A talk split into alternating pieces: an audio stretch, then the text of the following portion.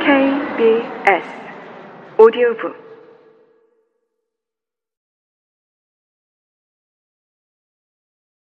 삼. 의지와 좌절 사이에서. 통증, 구원의 신호. 휠체어 생활을 하다 보면 넘어지거나 상처가 생기는 일이 허다하다. 특히 휠체어를 밀면 손바닥 피부가 벗겨지기도 한다. 그런데 정말 신기한 것은 상처 부위에 피를 흘리고 있어도 아픔을 느끼지 못한다는 점이다.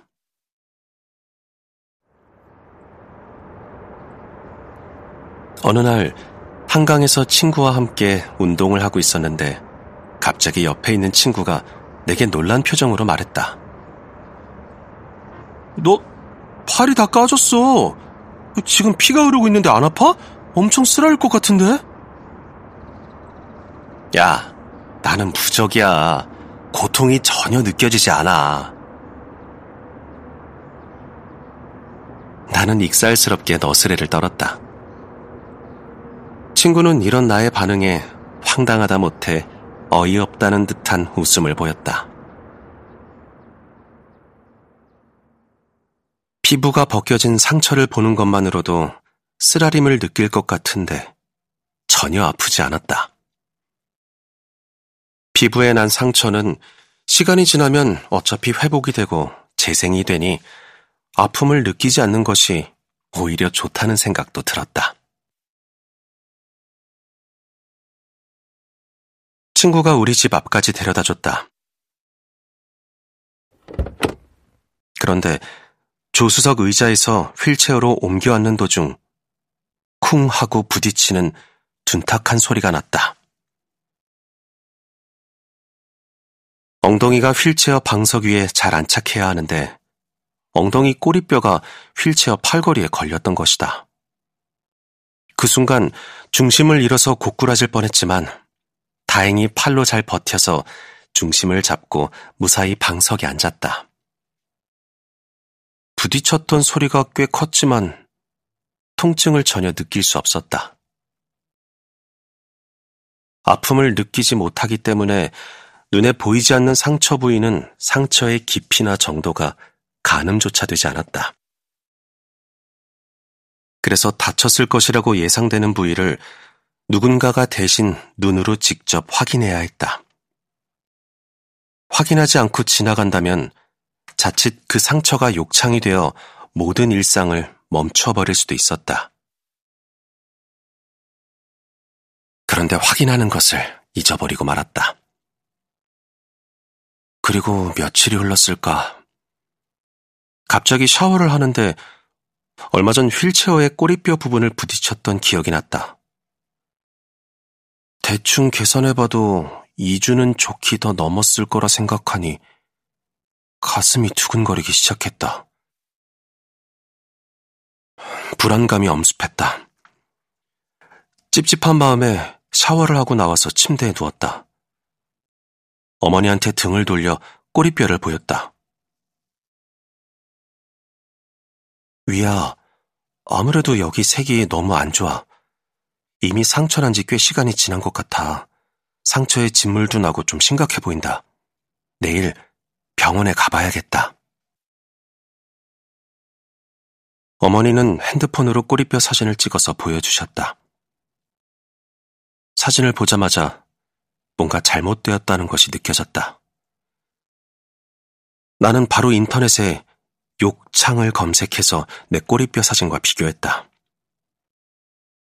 내 꼬리뼈에 생긴 상처는 벌써 욕창 4단계 중 3단계까지 진행이 된 상황이었다.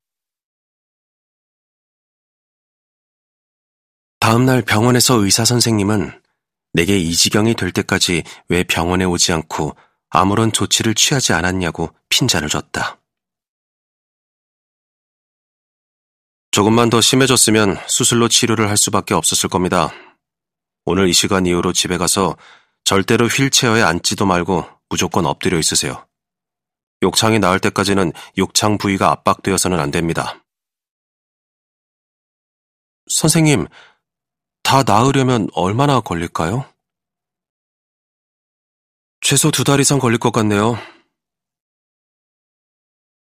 후회하기에는 너무 늦어버렸다. 2년 전 그날이 떠올랐다. 욕창을 조심하세요. 욕창 생기면 아무것도 못합니다.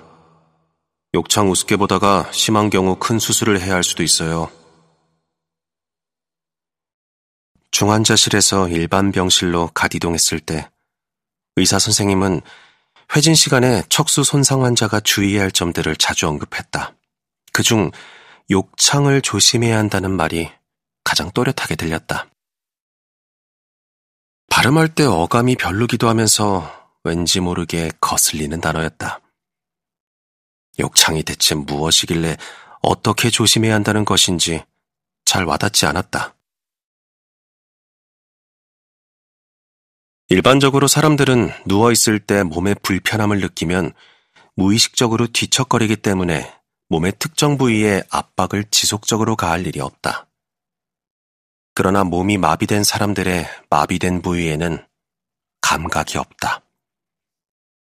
같은 자세로 아무리 오랫동안 누워 있어도 몸의 불편함을 느끼기 어렵다. 그래서 딱딱한 곳에 누워서 꼬리뼈와 같이 뼈가 튀어나온 부위에 계속 압박이 가해진다면 피부가 괴사될 확률이 높아진다. 이때 피부 조직이 괴사되는 것을 욕창이라고 한다. 불과 몇십 년 전만 해도 척수 손상 환자들이 욕창 때문에 많이 죽었다고 한다. 피부가 괴사되어 염증이 뼈나 근육에 퍼지게 되면 폐혈증으로 사망하는 것이다. 전신마비 환자들이 누워있을 때 욕창이 가장 많이 발생하는 부위는 꼬리뼈 부분이다. 그래서 꼬리뼈에 압박을 주지 않기 위해 최소 2시간에 한 번씩 왼쪽과 오른쪽으로 번갈아 가며 다리 사이에 베개를 끼고 옆으로 누워 있어야 했다. 회신 시간에 의사 선생님이 내 바지를 살짝 내려 꼬리뼈 부분을 보더니 말했다. 욕창이 생겼네. 욕창이 완전히 나을 때까지 휠체어에 절대 앉지 말고 절대 꼬리뼈가 침대에 닿지 않은 상태로 누워 있으세요.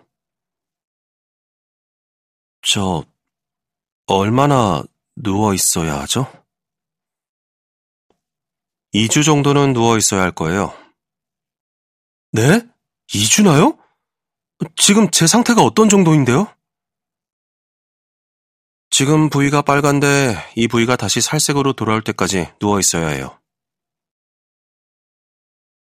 욕창이 생긴 부위는 고작 500원짜리 동전만한 크기에 그냥 빨간 정도인데 무려 2주 동안이나 일자로 누울 수도 없고 옆으로 누워 있어야 하다니. 허탈했다. 상식적으로 이런 상황이 이해가 되지 않았다. 어처구니가 없었다. 내가 만약 다치지 않았다면 억지로라도 욕창을 몸에 만들고 싶어도 만들기 어려웠을 텐데.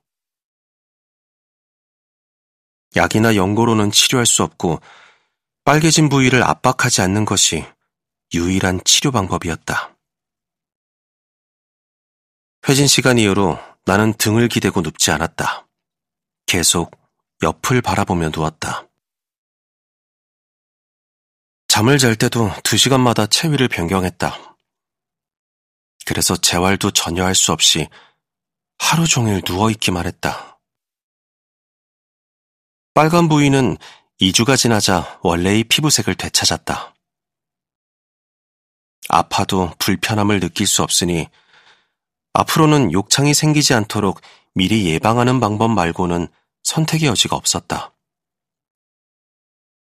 그때 엄청 고생한 뒤로 다시는 죽을 때까지 욕창을 걸리지 않겠다는 다짐을 했는데 지금은 2년 전에 겪었던 욕창보다 비교할 수 없을 정도로 심각한 상황이었다.